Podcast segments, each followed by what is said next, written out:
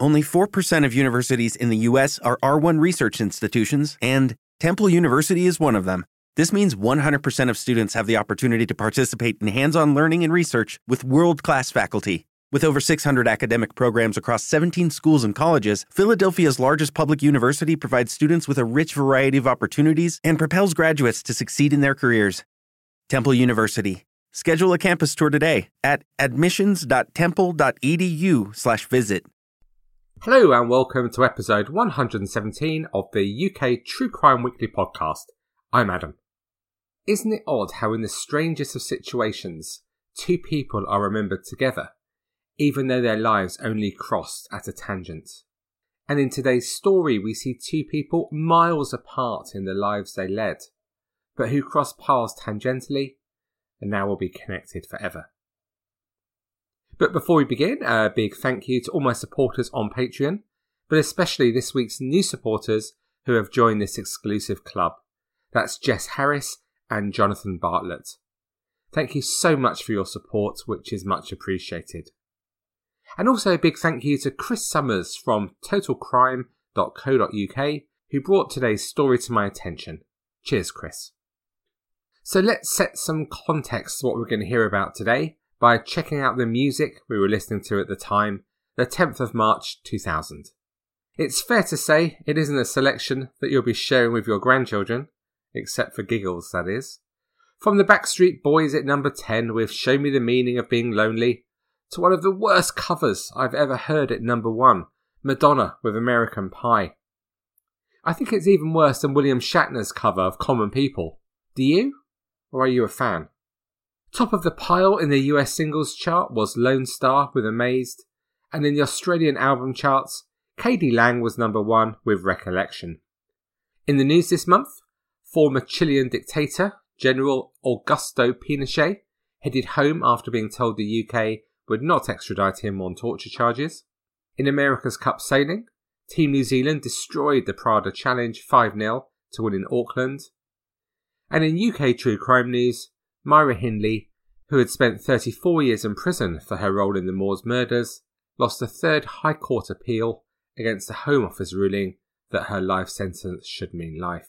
Except for the obvious, not too many complaints about that, I think. Today's story comes from Kilburn, which is about four miles northwest of central London. I live just down the road in Maida Vale after university, and Kilburn is still a place I enjoy visiting. I love the diversity of the people and the realness of the area, and also some of the pubs. There's certainly no shortage of places to grab a decent beer in Kilburn. Comedy legends Robert Webb and David Mitchell are from here, but at the other end of the legend scale, shy, retiring, discreet, and wildly popular singer Lily Allen also hails from here. Known to his family as Bambi due to his kind nature, Charalambos Christodoulis, or Charlie as he was known locally, was one of three children educated and brought up in Cyprus. He studied for a degree in economics in London and returned to Cyprus in 1974 for military service before returning to the UK in 1976. But Charlie never met the right partner and he didn't marry or have any children. He was a quiet, shy man. His sister, Enina, met fellow Cypriot Michael Lanitis, and the couple married in 1974.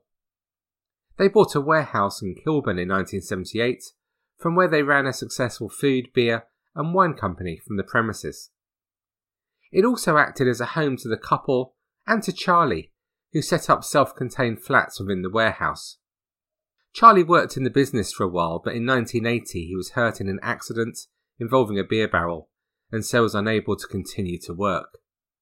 He continued to live in the property, but for a shy man, the lack of social interaction of no work meant he became even more withdrawn, although he always stayed very close to his immediate family.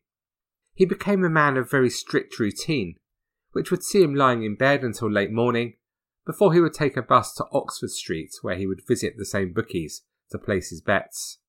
The bets he placed were very small, but he took great pleasure from this gambling, and it was central to his life.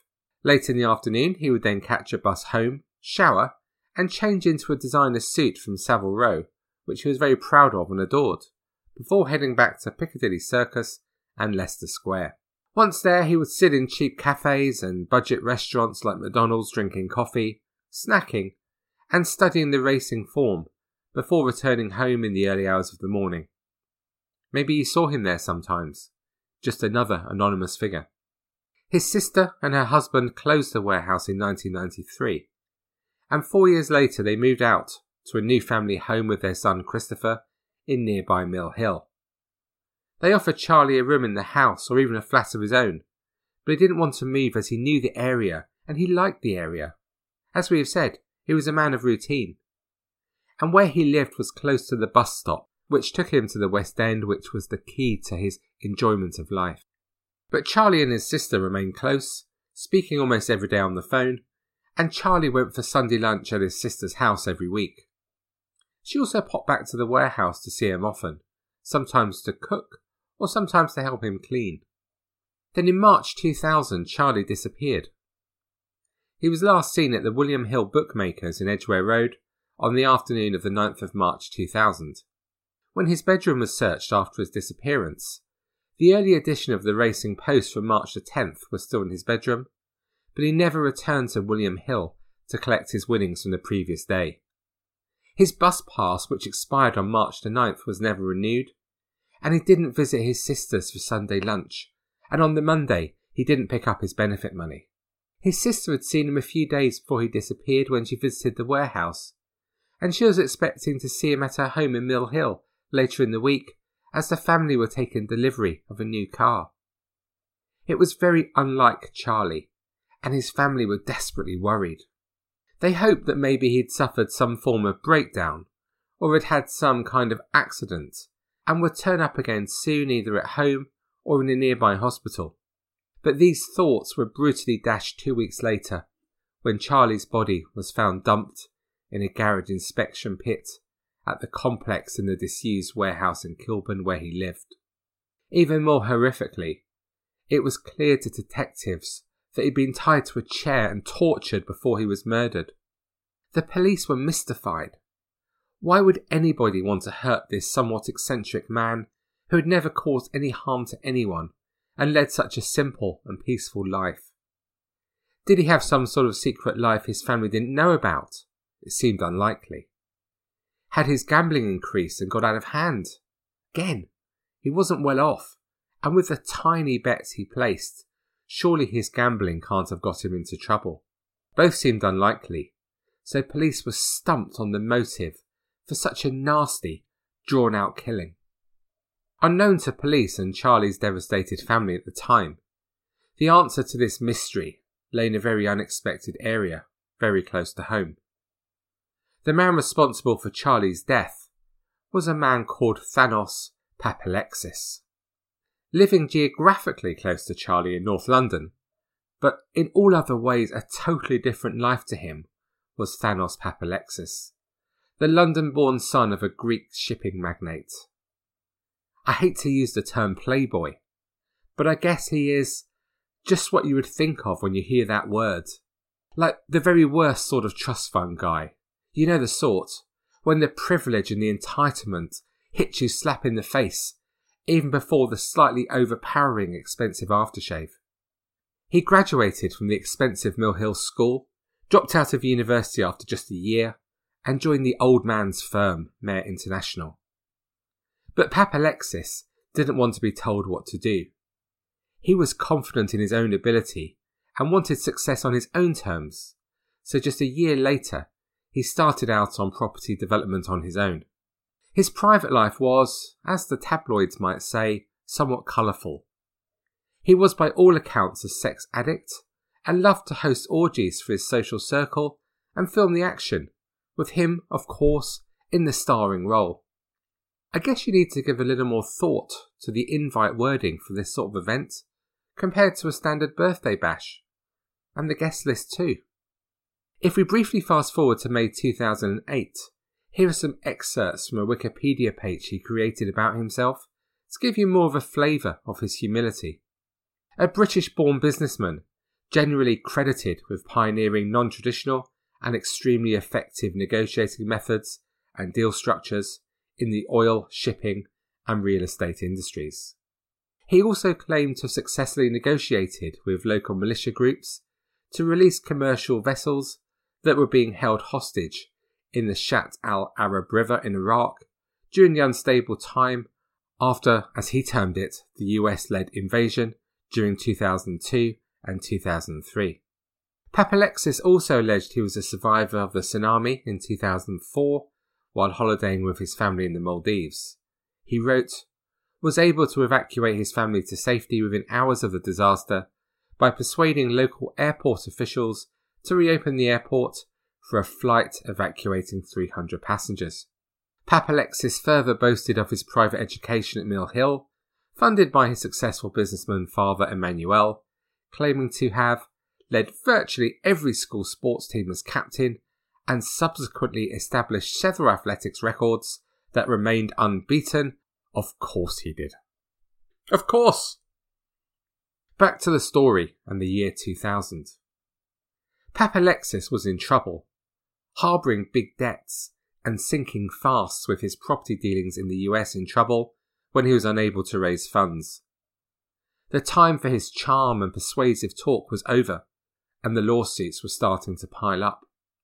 By using false CVs and being somewhat liberal with the truth, he secured large bank loans for his ambitious property development in North London that he struggled to pay back.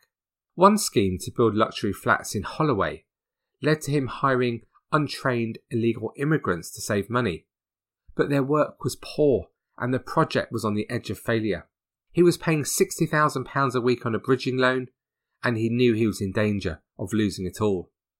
Even with his dad giving him £1 million to help make it a success, he eventually defaulted on the loan and owed 5.35 million to investors, including about 600,000 to unsecured creditors. And this is when Papalexis first heard Charlie's name and their lives came together. Desperate to get out of his financial hole, in December 1999, a £3 million deal was set up with Charlie's brother in law, Michael Lanitis, to buy the warehouse where Charlie lived. The price was later renegotiated to £2 million and a completion date set for March 2000. Due to his financial situation and the huge debts he owed, Papalexis was unable to find the cash to make the purchase and instead agreed to flip the property to another developer and ease the financial problems at his other troublesome development at Holloway Road. The key to pulling off this whole deal would be whether Papalexis could release a 1.1 million down payment on the property, which could be offset against his debts. But that could only happen if both deals went through simultaneously. Papalexis couldn't allow anything to go wrong with this deal, but he was concerned about the caretaker who remained a resident at the property, Charlie. Although Charlie's family reassured him that Charlie would move out when required, Papalexis believed that Charlie stood in the way of a quick deal that would save him from financial ruin. In his desperate state of mind, he couldn't risk anything stopping this deal happening, and so he took the action he believed was needed to remove the perceived problem. Papalexis recruited two failed Albanian asylum seekers who worked for him on his building sites. The three men went to the warehouse where Charlie lived at 8am the following day to carry out the murder of Charlie. The attack started by a boat kept in the garage area before a terrified Charlie was dragged to an upstairs dining room where the torture continued. He was beaten and strangled before his body was doused in paint stripper, wrapped in a bedsheet, and dumped in the inspection pit. Papalexis returned later that afternoon to remove the body and all traces of the killing. At this stage, Charlie was still a missing person, and while the search for Charlie continued, Papalexis's deal with his brother-in-law collapsed completely, and Papalexis was forced to hand back his set of keys. This prevented him from entering the site once more to remove the body completely. And this deal failing also meant that the Holloway development was put into receivership with £8 million worth of debts.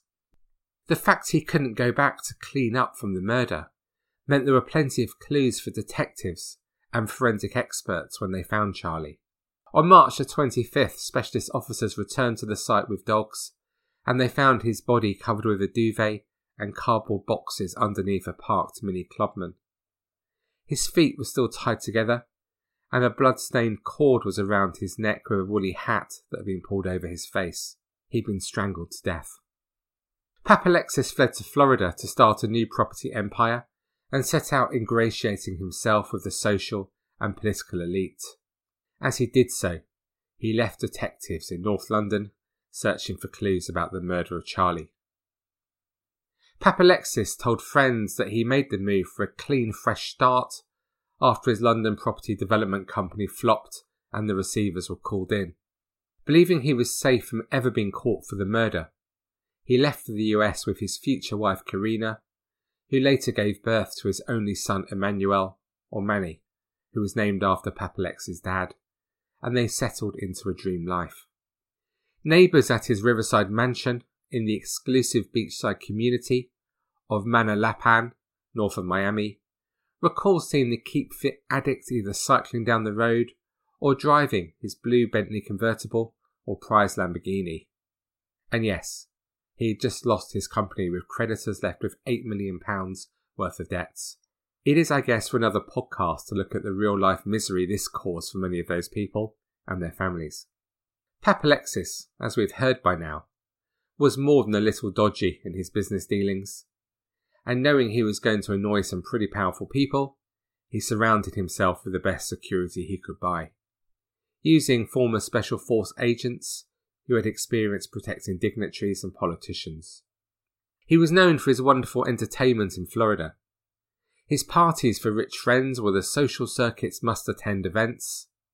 He threw one huge party at the home previously owned by Gianni Versace, where Paris Hilton and the designer Valentino were guests.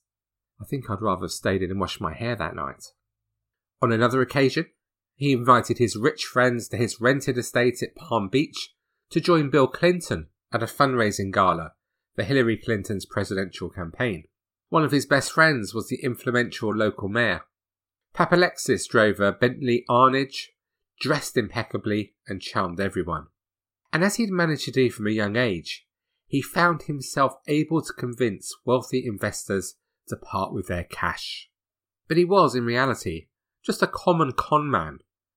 But he just happened to be one who worked with higher wealth individuals. One ex employee realised things were going south when a $15,000 check Papalexis wrote to cover the cost of the Versace mansion party bounced. He recalled, As Thanos left the party, he said, Bye, tell them we'll take care of the bill. Someone will call, but every check he wrote bounced. And it was the same with his private members club, Vita, which was, quite unashamedly, for the very rich. The idea was that for an initial investment and subsequent fees, members could access a world of pampered exclusivity. Papalexis promised executive jets, the finest yachts, and the hotel suites usually reserved for celebrities and world leaders. But as usual with him, the reality was very different. Whereas he promised champagne, he delivered half a flat lager top. And the lawsuit started to head his way when the rich of Florida realised that they'd been duped. It was the same in everything he did, where he dressed sharply, laid on the charm, and used his smoke and mirrors act to entice naive but wealthy investors into his shady web of investments. But unbeknown to him while he was living in Florida, Papalexis had been careless when he murdered Charlie. He left his fingerprint on tape stained with Charlie's blood, and cigarette butts bearing his DNA were also found at the warehouse. Detectives were making the case against him for murder, and they took the move of contacting his wife. Police sources said that his wife, who returned briefly to the UK after she grew tired of his lifestyle, gave a statement to police, but she declined to give evidence against him. She told him the police had approached her and his visits to the UK abruptly stopped. He reapplied for his US visa in the Bahamas and he later hired a private investigator to find out what evidence the police had. But it was eight years after Charlie's murder that everything unravelled for Papalexis. He had flown that morning by private jet from the Bahamas to lunch with his mistress at the Fire Rock Cafe an upscale pizza restaurant overlooking the intercoastal waterway in West Palm Beach, Florida. Some of the wealthiest people in America live and play in this oceanside resort, where gated homes cluster around golf courses and super luxury hotels. Papalexis was well known to the local elite as an ambitious entrepreneur, but they looked on from their sloppy Giuseppes in astonishment as an armed US Marshal walked to his table, read him his rights, and arrested him. The charge, the Marshal said, was the murder of Charalambos Christodoulidis. Eventually, in December 2008, Papalexis was extricated to the UK to face trial for the murder of Charlie, which he denied. In addition to the DNA evidence, there was one other key witness, former escort and porn actress Rebecca DeFalco. She told the jury how she met him after he answered one of her internet ads in April 2004, where she advertised her services for up to $2,000 per booking. Wooing her with champagne, roses, and claims that he was a James Bond type who spied for the American and British governments, Papalexis soon became infatuated with Rebecca after they met for sex in luxury hotels in Florida. She said their three month relationship became turbocharged after she fell under his spell from a series of confessional love letters. He was charming. He was someone I broke all the rules for, she told the Old Bailey during her evidence at his murder trial. I was fooled, I was mesmerized, and I was charmed. Every part of me and my senses were completely involved. I fell hard. I was taken for a ride. I was completely smitten. Papalexis became obsessed with her and had asked her to grab up other clients for him and started paying her $2,500 in lump sums. He even paid Rebecca, who incidentally starred in porn movies with porn legend Ron Jeremy, to have sex with other men while he watched and also film their encounters. The court heard that she was one of several women that Papalexis cheated on his wife Karina with. He even paid for cosmetic surgery for four women, the court heard. He claimed that his wife had agreed to let him have discreet sex with other women after she suffered problems during fertility treatment. Hmm, what do you reckon? The court was told he had hosted wild sex parties at his rented mansion and joined a sadomasochistic pornography website all of which helped satisfy his insatiable appetite for sex. The court was told that Papalexis told Rebecca he'd worked for the CIA, MI6, and the US National Security Agency before confessing during a heated row at the Four Seasons Hotel in Palm Beach to murdering a nobody. In a fit of rage, she asked him, Have you ever killed anyone? He replied, Yes, I strangled someone, she told the jury. This man was giving me problems. He said he was in the way. But Papalexis told the court he falsely told her he loved her and that he spanned an elaborate fantasy during an intense sexual relationship. I wanted her to feel loved and to feel that I was a super spy and that we'd have great sex and great fun together, he told the court. I've regaled her with stories which would make a screenwriter envious, but I've never mentioned anything to do with this murder. I told her about missions, explosions, car chases, gun battles in the desert, stories that you would see in a movie, but nothing to do with the murder of a 55 year old gentleman in a warehouse in London. So convincing was his act. The court was told that after he disappeared, she wrote to then US President George W. Bush asking for help. Prosecutor Jonathan Laidlaw QC told the court that Rebecca said nothing about the confession until she read about his arrest in December 2008. She then came forward after everything that man told me came back. Later, after resuming email contact and revealing she was fighting cancer, he simply replied, Bon voyage. It transpired that Papalexis made a similar confession to his wife Karina, claiming that the man was in the way, and also to his privately hired bodyguard, a former US Navy SEAL. The jury didn't believe him, and Papalexis was convicted of murder after a three month trial. And as you may expect, he smiled as he was jailed for life with a minimum term of 20 years. The judge, Jeremy Roberts QC, said Charlie's death was an execution for financial gain on a harmless and entirely innocent man. He branded Papalexis totally amoral and said the failed businessman would do anything to help achieve your own ends. You don't think twice about doing or saying anything that occurs to you that may help you achieve your own ends, whether in your personal life or business life, or however much your deeds or words may offend against the law or moral standards of ordinary decent people, or both, said the judge. You treated Charlie as utterly expendable when it came to achieving your own goal of salvaging your property development career and changing a financial disaster into a spectacular success. The two illegal immigrants hired by him both denied taking part in the murder, but in a cutthroat defense, they claimed their boss had forced them to clear up the scene at gunpoint. They were both convicted of murder, with one serving 17 years and another 15 years. The judge told them, Papalexis was calling the shots, and you were doing his bidding. Speaking after the trial, Detective Inspector Brent Hyatt, who led the investigation, described Papalexis as a Walter Mitty character. He is a man who had absolutely every advantage in life, but has proven to be outrageously devious, dishonest, and callous. A man that was entirely driven by selfishness and greed to an extent that I've never seen before, he said. And Charlie's sister, Ananina, said, I truly believe he is like a devil for what he has done.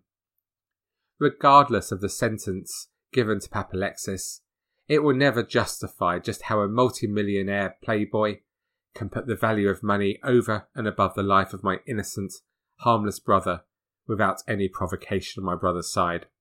Without being vindictive, I wish him as much pain and suffering as I have suffered and will continue to suffer throughout my life. We've been given our own life sentence without any crime. And tragically, Charlie's mum Victoria died in Cyprus aged 82 during the trial of his three killers. His sister said her mum had never been able to come to terms with her son's death. On this podcast, I like to talk about people on the periphery of the story and how events changed their lives. In today's story, let's take a look at Marie Helene Jerry. She was Papalexis' mistress for more than two years and was dining with him when he was arrested at the pizza restaurant in Palm Beach in November 2008. As details about his fraudulent activities became known, she became depressed that her life with the con man had been a sham and she began drinking heavily. Despite Papalexis telling his mistress that he was divorcing his wife Karina, she later discovered that he'd forged her signature to pay a $2,000 car rental bill for his wife. This depression brought on by these events led to Marie being found dead from alcohol poisoning at her home just 18 months after his arrest in 2009 with a bottle of vodka by her side. Her ex husband said, I blame Papalexis for the death of Marie. He is to blame, no doubt about that. He took her in and then left her with nothing. She was completely taken by this guy, and when she found out what he was really like and how he had ruined her, she turned to drink. He added, In the years I was married to her, she was not a drinker, but from meeting Papalexis that changed. She was in love. She believed in all the things he told her. She thought they were going to get married.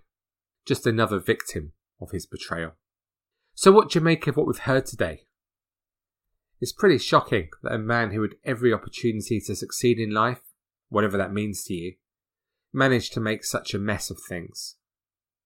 And ironically, for the man who was so charming and persuasive, it was in fact his loose talk that led to his conviction. But wherever there's money, there are people like Papalexis trying to extract it. He was just working with richer people than most. You know, sometimes you wake up at 3am and the world is a dark place as you struggle to overcome a certain issue or a worry. I wonder if he woke up worrying about what he was doing and how he risked losing everything. Or was he too arrogant due to his life of privilege, certain that things would turn around for him. I wonder. And poor Charlie and his family. A lovely, harmless man, just going about his own business, and killed for nothing through no fault of his own. What a terribly sad story it is. Thank you for listening to this episode of the UK True Crime Weekly podcast. A big thank you again to Chris Summers, who brought today's super interesting story to my attention. To discuss this story or any other aspect of UK true crime, please head to the Facebook group and join almost 21 million of us. Sorry, uh, 2,100 of us. And to support the show and listen to 25 full length bonus episodes and other exclusive content, please go to Patreon, P-A-T-R-E-O-N dot com slash UK True Crime, where for the price of hiring a towel at a sauna in Rochdale, you can have even more fun than you would have in the Rochdale sauna. So on that bombshell revelation, it's time for me to go.